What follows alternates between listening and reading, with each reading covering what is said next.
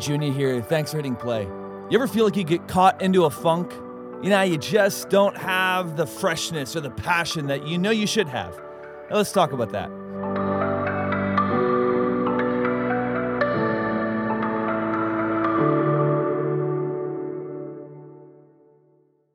You ever find yourself thinking, this isn't what I had in mind when it came to really my life?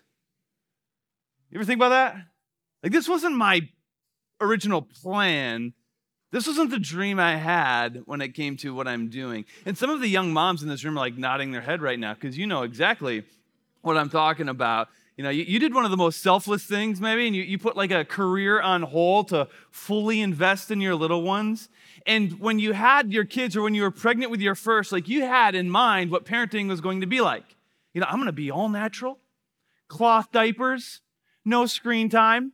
We're going to make your own baby food and we're going to do crafts together and we're going to make dinner from scratch every night. You know, you had this like wonderful dream of what parenting was going to be like, but like 13 minutes into your day, the house is a mess and you're sticky. And so you give the kids a popsicle full of preservatives and tell them just watch TV, you know, so you can order carryout. Like this wasn't the original plan. And in all seriousness, a lot of stay at home moms, their head hits the pillow at night and they think, Am I really wasting my life in this homemaker prison? Or your job. You know, you went into your career with so much hope. You know, you didn't just want to like make a living, you wanted to, to make a difference and you were going to change the field. Heck, you were going to go change the world. But here you are, you're over a decade into your career or a couple decades into your career, and you're sitting in that same old gray cubicle, getting passed up on promotion after promotion, not getting the opportunities you thought you'd get, feeling like you're sitting in a corporate prison. And you drive home every evening thinking, I thought I'd be further along by now. Am I wasting my life here? Or you're single and you're not wanting everyone to feel sorry for you, but this wasn't your original plan. Like you thought you'd have a spouse by now. You thought maybe you'd have a couple kids by now, but this isn't the plan. Or maybe, maybe life was fine. You were making progress. You were doing well. You were hitting your goals, but then that health issue happened and it seemed like it halted everything. Or you're sitting here in Illinois and everybody's moving out. And you're wondering if I should be moving out too. And you kind of feel stuck in this state. See, there's a part of all of us, and, and, I'm with you. There's an area of your life where we think, you know, I thought I'd be further along by now. I thought I'd have that office by now. I thought I'd be further along financially uh, at this point. I thought I'd be higher up on the corporate ladder at this point. Like, this wasn't my original plan when I went into things. I'm, I'm stuck at this dead end job. I'm stuck with this health issue. I'm stuck in this lifeless marriage. I'm stuck with this relationship status. I'm stuck in this God forsaken state, it feels like and there's a piece of you, a piece of you that just feels stuck. You know what I'm talking about? I think you do. I, th- I, think we all know what I'm talking about, and God has something to say about it. I really do believe God has a big word for all of us this morning. We're going to be in Genesis chapter 39. Genesis 39. We're going to start in verse 20. Genesis 39. I really encourage you to grab a Bible. We got Bibles in the chairs. It's page 33 in those Bibles. Otherwise, uh, notes. We have notes in the bullet, uh, bulletin and, um, and also on the app can look up the Bible on our Bridge app as well. For the last six weeks, we've been going through the life of Joseph, and we've been going very, very slowly. It's been six weeks and really not that far along. It's what happens when you have a slow teaching pastor. But you've been so, so gracious with me. Uh, we've been studying a man who dominates the pages of Genesis. And it's not Adam and Eve, it's not Noah, it's not Abraham, it's this guy named Joseph a kid who grew up in a very dysfunctional but wealthy home. So dysfunctional that at 17, Joseph is sold as a slave and ends up in Egypt. He finds himself running the estate of one of Egypt's elite, Potiphar. So he's doing really well for himself.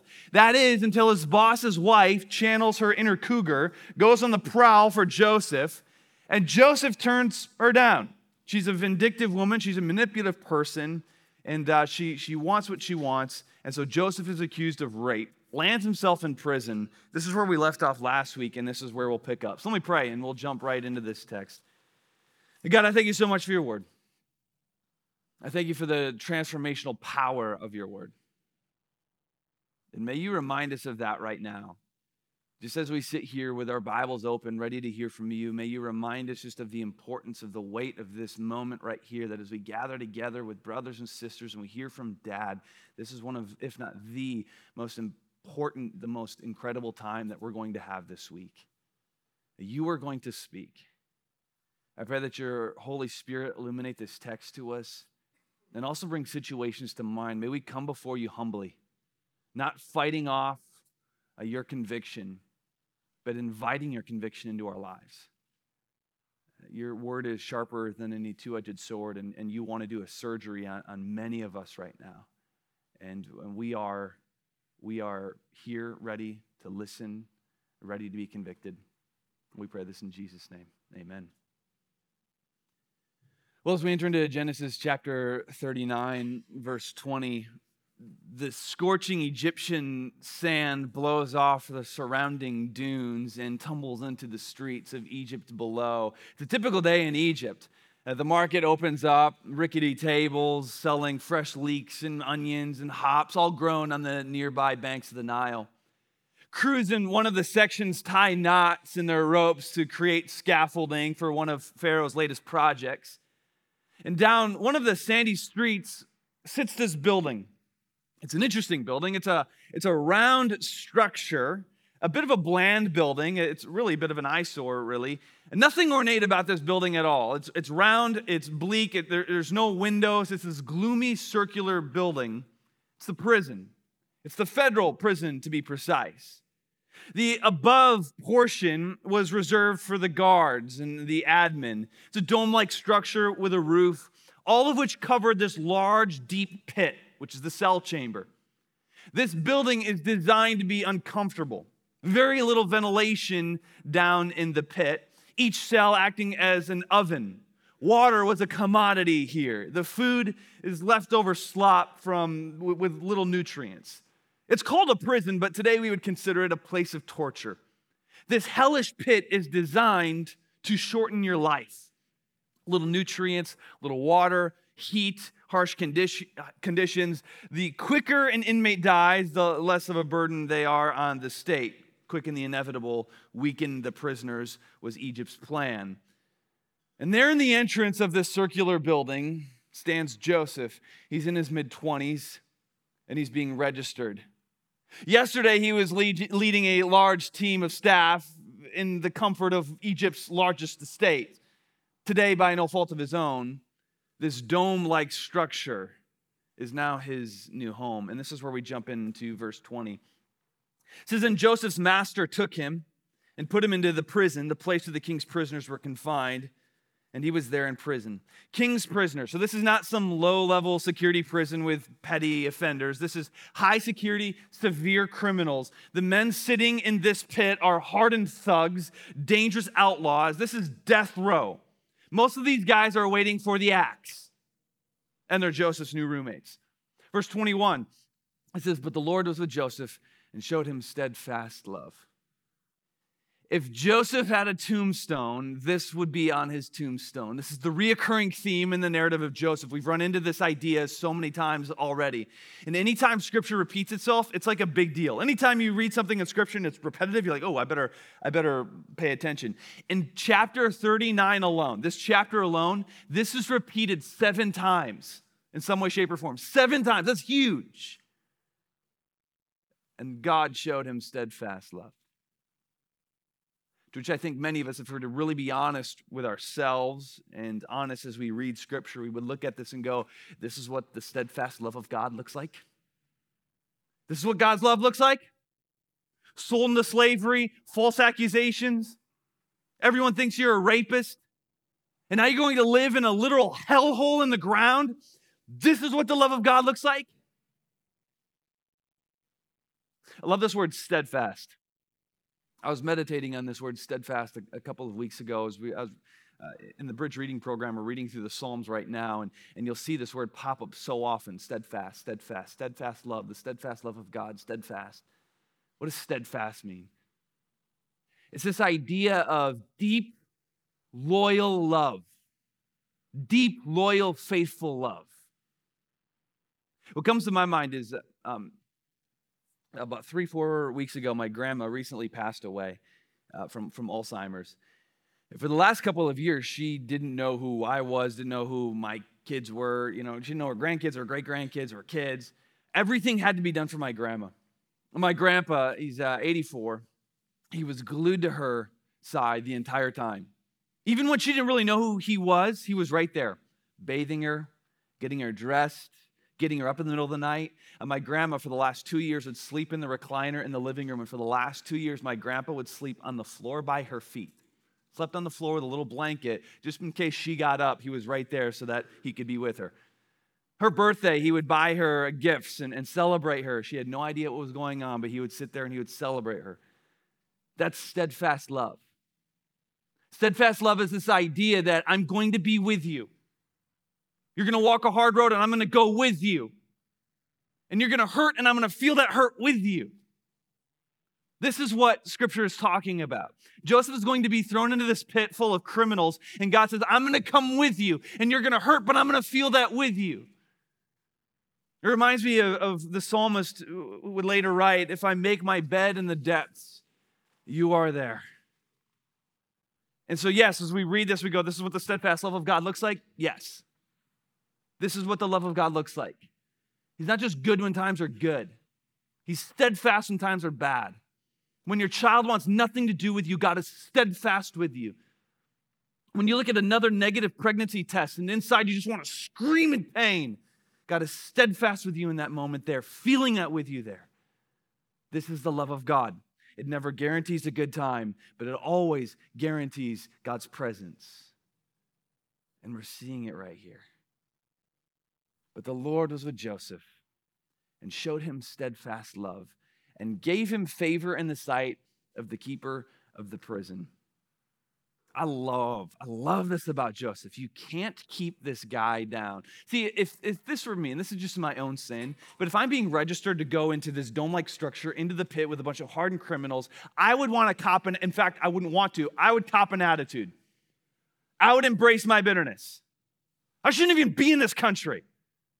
I should be at home on my father's estate, enjoying the pleasures of life, finding a girl, making babies. I shouldn't even be here in Egypt. And maybe Joseph had those thoughts, but he doesn't live there. And some of us are living there right now. We've been living there for years, for decades, just living in bitterness. Joseph dusts himself off. He gets back at it. He can't control his circumstances. He can't control his boss. He can't control the false accusations coming his way. He can't control his critics. He can't control his haters, but he can control something. And we'll see what he can control. Verse 22 And the keeper of the prison put Joseph in charge of all the prisoners who were in the prison. Whatever was done there, look at that. He was the one who did it. The keeper of the prison paid no attention to anything that was in Joseph's charge because the Lord was with him, and whatever he did, the Lord made him succeed. You can't keep a true leader down. I think a lot of times people think, you know, if, you know, if, people, if, I, if I would just be given the opportunities, if circumstances were just better, I'd be a far better leader. Eh, you can't keep a true leader down. They will just continue to lead. Case in point, Joseph. He is leading in prison. Now, to be fair, still not that great of a job. It's not something we're very proud of. Like, you don't see a bumper sticker on anybody's car that says, My son is the leader of a prison. It's like, well, okay, we can't really brag about that. Not much to brag about, but this is the best he can do. And in this, he's giving us an incredible lesson. It's a simple lesson, it's a powerful lesson. When life doesn't turn out the way you hope for, when you're still sitting in that desk, or you're stuck at home with the kids, or you're stuck with that health issue, or you're stuck here in Illinois, you don't want to live here, you want to be going off like everybody else. When you're there, when you feel stuck, number one, work hard. Get to work. You and I were created to work hard. I think sometimes we view hard work as like a punishment. Hard work is not a punishment. Adam and Eve worked hard before the fall. Hard work is not a punishment. In fact, hard work is a mark of the people of God. You really want to uh, humble yourself. Order online a uh, book written or even a prayer book written by the Puritans. If you were to read through the Puritan writings, it's, it's, Old English, it's a little bit hard to read, but it is insane how much the Puritans, and the Amish get this as well, how much the Puritans repeat this idea of your hard work being a tool for God to shape you. You want God to shape you? Get to work. God molds you through hard work this idea of like sanctification of God bringing you to the point of holiness, He's working on you, that's hard work. Hard work. Get to work. We do good work. When, whatever we do. I love, I love what Martin Luther wrote. Listen to this. Martin Luther wrote this. He wrote, The maid who sweeps her kitchen is doing the will of God just as much as the monk who prays. Not because she may sing a Christian hymn as she sweeps, but because God loves clean floors. The Christian shoemaker does his Christian duty not by putting little crosses on the shoes, but by making good shoes because God is interested in good craftsmanship. I love that. God cares about the work you do. He cares about the work you do, whether you're running numbers this week, whether you're doing factory work, whether you're doing some rehabilitation with, with, with, your health, God wants you working hard. God cares about good craftsmanship. See, I think that some of us have really got caught into this funk. And, and I would say this is a funk a lot of times that we've we got into with COVID. Pulled up, pulled apart, kind of got out of work. Now we're coming back. It's like, I don't know if I like my job. It's not what I dreamt it would be. I just don't have much drive anymore. You ever feel that? Just don't have much drive anymore. I don't have much passion anymore. It's not much any, any freshness. That's a lot of people today. It shouldn't be Christians. Because we live with this idea that who our work is for, that shakes us out of any funk. We don't shy away from hard work, we invite it. Because every day we leave it on the field, our head hits the pillow, we go, God, this is the work I did for you. And someone who lives in that mindset, they never feel stuck because their work is worth it. I remember my dad saying this to me when I was uh, I was younger. I was starting to get into like my, my first job was working at a grocery store, bagging bagging groceries. And uh, and when I got into like the work world, I remember my dad saying this, and I never forgot it. He said, "Your uh, well, your work reveals your character, but your job will make you successful. It won't make you successful, but your work can. Your job won't make you successful. I know this is will. We got to change that to won't. Your job won't make you successful, but your work can. I think too many people spend their lives wishing for more opportunities. Oh, if I just got invited into that meeting, if I just got that promotion, you know, then I have success. You know, wishing for different circumstances, feeling stuck because this isn't what I chose. I hate this city. I hate this state. I hate this company. I hate my job. I hate this desk. Okay, I get it. Joseph gets it. But at some point, Joseph made the conscious decision I'm here. I'm going to work hard. My work can bring success. Continue on in chapter 40, verse 1. It says, Sometime after this. Now, if you write in your Bibles, which I would encourage you to write in your Bibles, uh, sometime after this, write, put a little note there that says 11 years. 11 years say sometime after that's 11 years. This next chapter uh, the next chapter uh, 41 gives us some ages and so we're able to kind of figure out how long between when joseph is thrown into prison and when this story right here takes place. We're talking about 11 years he's in this hole sitting in that hellhole. 11 years being labeled a rapist. 11 years. And maybe there's some comfort in that Maybe you walked in here this morning just feeling like God's forgotten about you. Ever since that health issue arose, it's been in this funk. And you feel unappreciated by your kids. You're going to go to work tomorrow morning and you're, you're going to be underutilized at work, being passed up on promotion. Joseph spends his prime years, late 20s, early 30s in a hole, cleaning cells, making food. Years where he would have he would have climbed the corporate ladder, made bank. Years of him going out with girls, dating, getting married, having kids. Those years of his were spent in a hole. But just like with you, God is not done writing this story. So you look at this, you say, sometime after this, we just put 11 years later, the cupbearer of the king of Egypt and his baker committed an offense against their lord, the king of Egypt.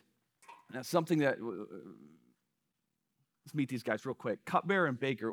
Growing up, I always thought like these are such lowly jobs, you know, in the palace. Now, these are high trusted officials. These are like the wealthy elite in Egypt, uh, well known throughout the kingdom. They were constantly in Pharaoh's chamber. They were privy to every big conversation that led to national decisions. I mean, these are highly trusted officials. Everything Pharaoh consumed went through their hands. Their imprisonment, when these guys were thrown into prison, it made national news that these guys are being put into prison. Continue on in verse 2. It says, And Pharaoh was angry with these two officers, the cupbearer and the chief baker. I wish I knew what he was angry about, but we don't really know. Verse 3 And he put them in custody in the house of the captain of the guard in the prison where Joseph was confined. Verse 4 The captain of the guard appointed Joseph to be with them, and he attended them, and they continued for some time in his custody. Did you catch any wording here? In verses 3 and 4? Something interesting in there. There's someone pulling the strings in all of this. And I know we're in church, we're supposed to say, God's pulling the string. Yeah, okay. But through who? There's a hint in verse 3. You see a familiar title in verse 3 and 4? Captain of the guard. Where did we see that before? Chapter 39, verse 1. You go back to chapter 3. If you look back at 39, verse 1, it says, Now Joseph, this is when Joseph had been brought down to Egypt, and Potiphar, an officer of Pharaoh, the captain of the guard. Who's the captain of the guard? in verse 3. Potiphar. Now, we can't say for sure that Potiphar is still the captain. This is still 11 years later, but I think this is Potiphar. It's the same title. He trusts Joseph. We talked about this last week, but uh, according to this whole narrative, it really seems like Potiphar has his doubts about it, his wife, a woman that manipulative. Like, you start to not trust them after a while. And now you have the captain of the guard putting these, these celebrities really underneath Joseph. And this is where the story begins to turn. Look at verse 5. One night, they both dreamed. The cupbearer and the baker of the king of Egypt were confined in the prison, each with his own dream, and each dream with its interpretation. So you just imagine it. These two, they wake up, they probably share the same cell. They wake up in the morning, they're talking about their dreams because dreams are a big deal in this culture. So they're sharing their dreams with each other before breakfast, and they find out uh, our dreams kind of correlate here. They're, they're eerily connected. What I dreamed and what you dreamed, eerily connected. It kind of spooked them. So look at verse 6. When Joseph came to them in the morning, he saw that they were troubled. Well, yeah. So Joseph's about to ask them what's wrong, which I think is a really funny question. Imagine heading into death row today. We go to like a prison, we go to death row, and walk up to a cell of a guy who's waiting on death row and going, Why are you sad today? Imagine asking that. It's like, uh, because I'm in prison awaiting death, hence my sadness. Like you can see a little bit of Joseph's personality and leadership style here his morning routine, checking on all the inmates. And he is so discerning and so caring that he can tell between a bad day and a really, really bad day with these guys. And so Joseph goes up to him and says, Hey, what's up? You don't look yourself. What's wrong? Man, you wouldn't understand, Joe. Try me. Joseph is about to do peer counseling. It's not his job. His job is to make sure these guys get their work done. That's it. But Joseph is a better leader than just some taskmaster. See, a lot of leadership style uh, today, especially, is getting people to just do what you want. Get the checklist done. But Joseph is high level leadership. That's knowing and caring for those and, and, and, caring enough to be able to read them, enough to put the checklist aside for a second and say, let's talk about something deeper. What's going on with you? Like, think about this. Prison leadership and even corporate leadership today is all about making this pyramid where you're the top dog, lording over everybody else, it's creating a toxic place. In fact, some people, and I'd venture to say some of us in here, many in here, so many people cannot handle authority. I've seen people, like even my own friends, I'll call them out on it when I see it, but like they get a little bit of authority, you know, and their voice changes. You ever see that at work? It's like just a little bit of authority went weight to the head, and they get hard nosed, and they get very strict, and they get really cold, and they get really rigid. That's a lot of people that just shouldn't be in charge. They can't handle it. Joseph doesn't do that. Joseph doesn't come in rattling his cup against the cell bars. Wake up, you ninnies. You got a problem? I'll take care of it. Two packs of cigs and a magazine. Fork it over and I'll help you out. That's not what Joseph does. Instead, Joseph runs a thriving environment in this hellhole because of how Joseph handles and views leadership. Now, he still pushes people, but he cares about them. And this is going to leave an impression on these, these two. This will come back to Joseph in a good way. But we have to we have to point something out here. When you find yourself in prison, this is Joseph is giving us this. When you when you feel like you're held back with your health, just feel like you're you're totally stuck at this obstacle, this health issue, or you're stuck at your desk, or you're stuck at home, or you're feeling behind, you're not where you want to be. Number 2, care for others. First get to work.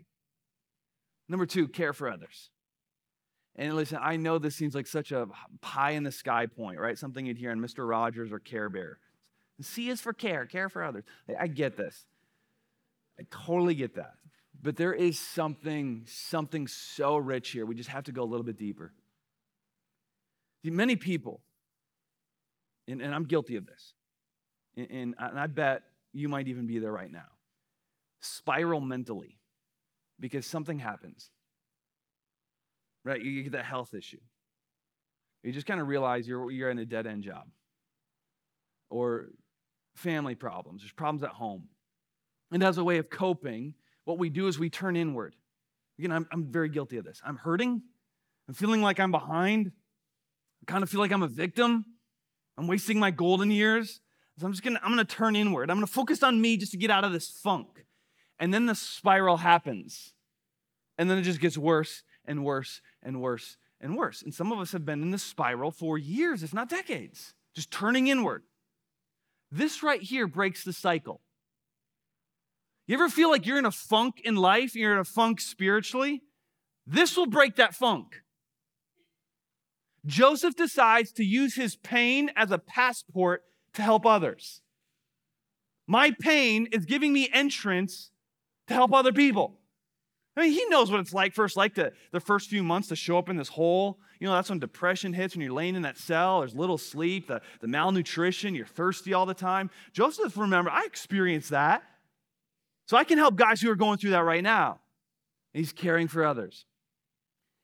It, it's like, um, have you ever, you ever hear about Navy SEAL training? Crazy intense training. I had a child, uh, childhood friend who became a Navy SEAL, and he came back home after his training, was telling me all about. Just insane. Uh, they drown you. They literally do. They drown you, and then they bring you back. They stick you in freezing water all night long. They spin you at high speeds and then make you do these crazy challenges. You're on very little sleep the whole time. I mean, it's just insane. Small, small, small percentage of guys make it through Navy SEAL training. I heard a talk given by a Navy SEAL trainer, and he said there's one common trait among the very few guys who make it through Navy SEAL training. One common trait. And it's not strength, muscle, it's not intelligence, and it's not speed. The one common trait among those who make it through Navy SEAL training is a special ability to see past themselves and to the needs of their comrades. When a guy can transcend his pain and aid his friends in theirs, they've discovered this ability to take on whatever. Because now I can transcend my own pain to help you out. See, this is the idea this idea of like caring for others. It's not some Sunday school, like, be good, care for others, be kind. No, we're talking about this incredible ability when you're feeling stuck in life and you're hurting to transcend that and to help others and be Jesus to others. And you're seeing it here with Joseph. If anybody should be laying in their cell, bitter, spiraling mentally, and angry, it should be Joseph.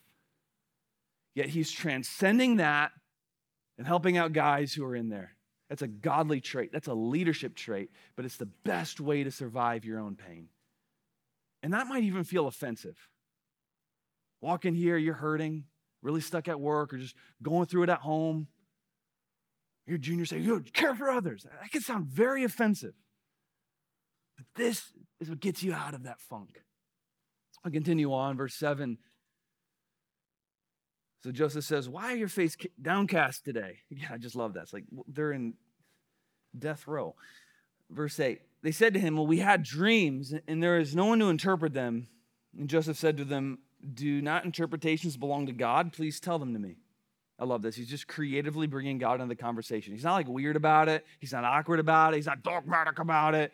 Just very natural for him. He just brings God into the conversation. And then the rest of the chapter, he covers their dreams. We're not going to pick apart the, the, whole dreams, but Joseph interprets the dreams. The, the cupbearer dream is, is a good dream. Joseph says, uh, Cupbearer, Pharaoh's going to lift your head and restore you. You get your job back. It's a great dream. And then the baker tells the dream, and the baker's dream is not so good. Joseph says, Your head will be lifted, but only off of you. Uh, Pharaoh is going to have you executed.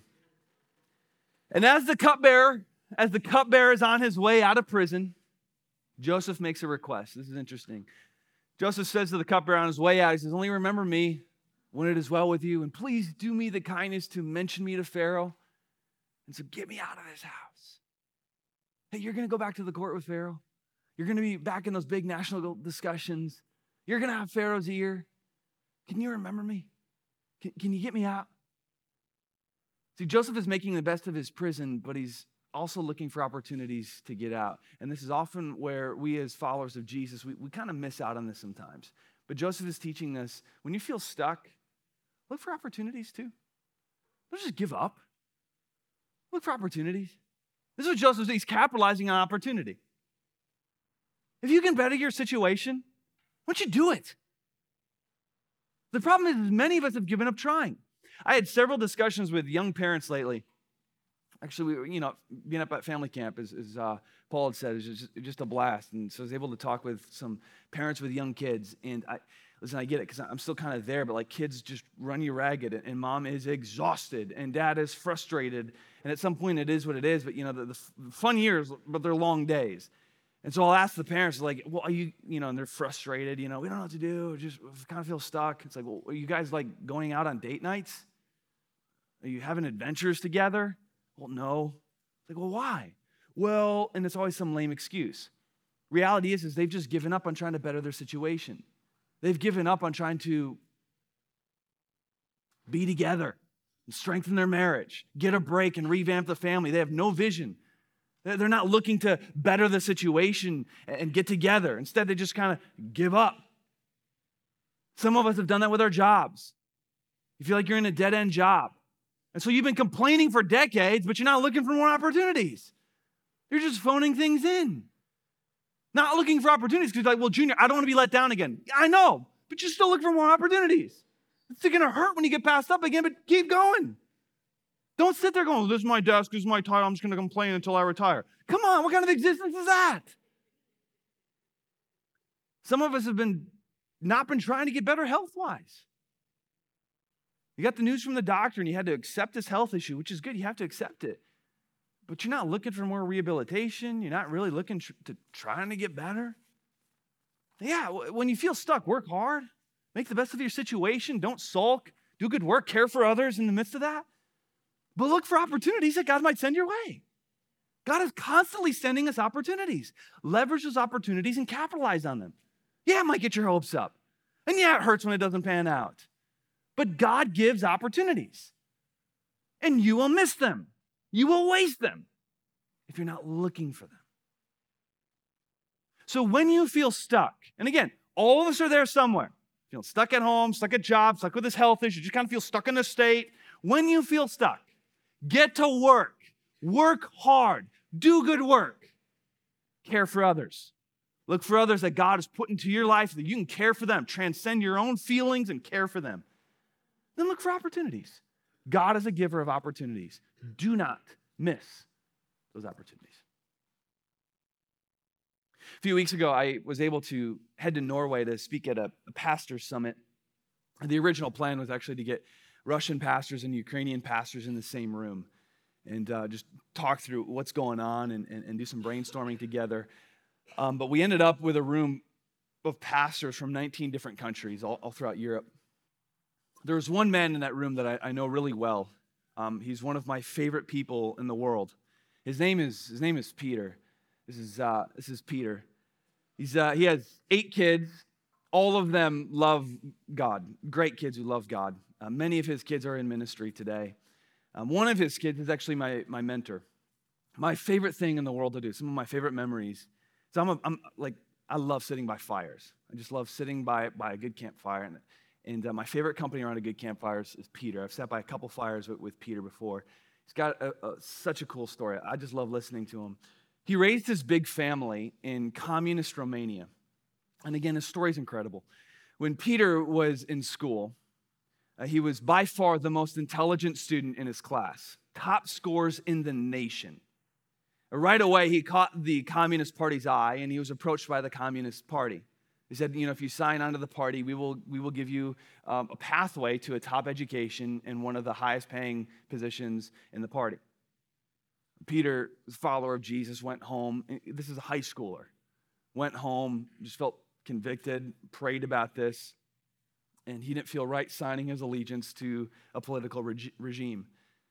And so, as a high schooler, I asked him if he, he thought about this. He said, You know, did you, uh, did you talk to anybody about this? You know, you're going to go tell the Communist Party no. Did you talk to anybody about this? He goes, Talk to my parents, but mainly I just prayed about it. And I felt like God was with me when I went to them and I told them, No, I'm not going to sign on. So he didn't. Top scores all the way through school. Ended up working a, uh, a entry level desk job. Had eight kids, fed his eight kids on an entry level job, extremely poor. He said, My wife would wait in a bread line every single day, extremely poor, day after day. This is one of the top, top students day after day, year after year, sitting at that same desk. His classmates all signed on to the party, surpassed him, made good money. He's looking at his good friends who are driving better cars, living in bigger houses, they're flaunting their success. He sits at the same old desk year after year, decade after decade. During this time, Peter was heavily involved in the underground church. In fact, one of his, one of his jobs serving was he was smuggling Bibles to other churches was almost caught several times, which would have meant prison. In fact, some of his best friends were caught and thrown into prison. Barely anything on his table, but he's running food to other people's table. He's just doing what's right.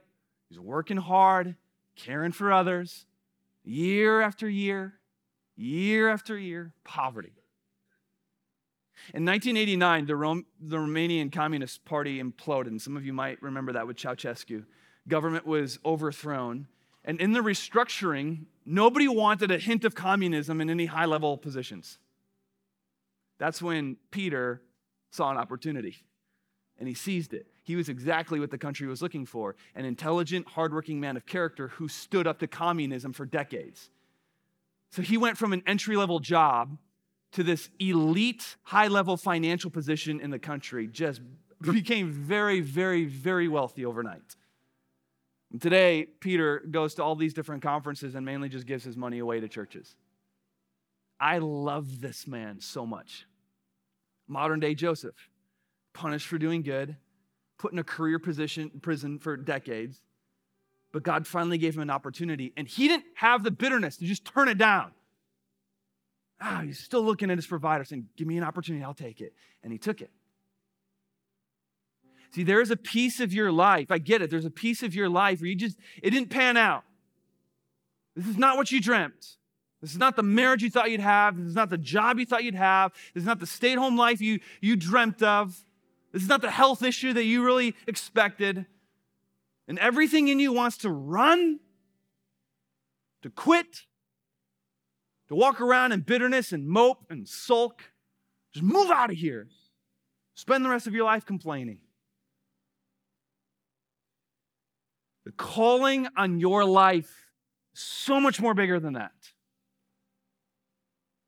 Don't fall into that.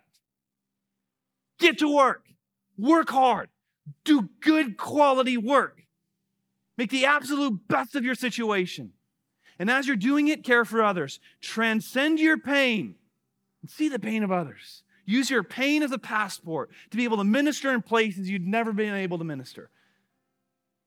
And as you're doing all of this, look for opportunities. Don't give up. Don't settle. Look for opportunities to get healthier. Look for opportunities to get better, to make marriage better, to get that promotion. As followers of Jesus, this is our only option. This is what we do. We run the race set before us, regardless of this is what we had in our head or not. This is the race that God set before you. So run hard. This is how we testify. This is how the gospel spreads. This is how the kingdom of God grows. This is how people see Jesus in us. Thanks again for listening. If you enjoyed the podcast, would you give it a share? It goes a long way. Also, don't forget to subscribe if you haven't yet. Hey, God has something for you today. Go after it. Blessings.